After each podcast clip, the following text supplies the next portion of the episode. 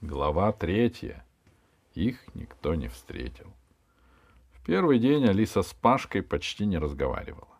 Злилась на него. Ну, сколько можно злиться? Раз уж она его не выдала стюардессе, надо мириться со спутником. К тому же вдвоем лететь веселее. Все-таки почти три дня в дороге. Быстрее корабли пока не летают. Плохо только, что голодно. Одна порция на двоих. Как известно, на Брастате нет космодрома, который принимал бы галактические лайнеры. Поэтому корабль выходит на орбиту, и с него спускают планетарный катер-автомат. Он высаживает пассажиров, оставляет почту и возвращается. Когда по внутренней связи объявили, что корабль подходит к Брастаку, и пассажиры, покидающие его, должны собраться в Нижнем Эллинге, Алиса с Пашкой уже были готовы. Алиса подошла к катеру первой, делая вид, что незнакома с пилагейской туристкой, которая ковыляла сзади. — Ну как, девочка, довольна путешествием? — спросила стюардесса. — Да, спасибо. — Питание тебе понравилось? Полюбила ли ты пирожки с заварным кремом? Гордость нашего повара? Алиса ничего не ответила, потому что пирожков ей не досталось. Все сожрал Пашка, не смог удержаться. За Алису ответила пилагейская туристка. Ваш э, заварной пирожки есть весьма вкусно. Что? Удивилась стюардесса. С каких пор пилагейцы стали есть пирожки?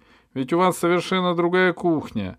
Одного пирожка для пилагейца достаточно, чтобы получить расстройство желудка. Мой желудок ест синтетический, поспешила с ответом пилагейка. Есть настоящий потерян, страшная катастрофа. Теперь могу есть даже железный винт. Пилагейка оттолкнула Алису и направилась к катеру. — А вы куда? — еще больше удивилась стюардесса. — Ведь вся группа пилагейцев летит до Абрадабры. — Я есть думал иначе, — сообщил Пашка, стараясь влезть в люк катера, что нелегко, если ты на ходулях. — Я буду глядеть на пейзаж Брастак. — Очень хвалят. И покупай новый шляпа. Мне есть стыдно возвращаться домой с одной шляпа. Вам не понять. Наконец Пашке удалось проникнуть в люк, и он исчез внутри. — Ничего не понимаю, — сказала стюардесса.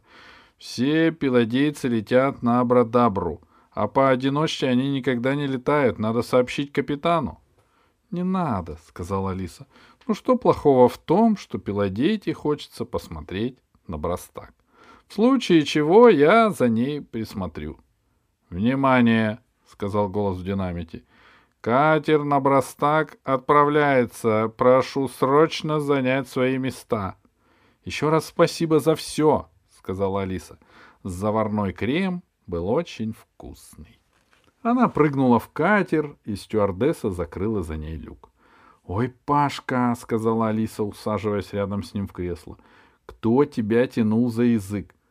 Но ты ведь не представляешь, какие были вкусные пирожки. Жалко, что мало.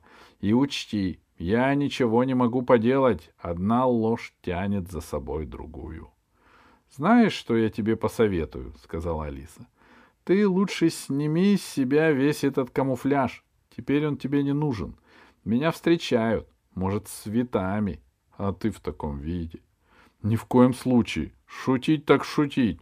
Вся планета будет хохотать, когда узнает, что под обличием пилодейте скрывается великий шутник Павел Дерастин.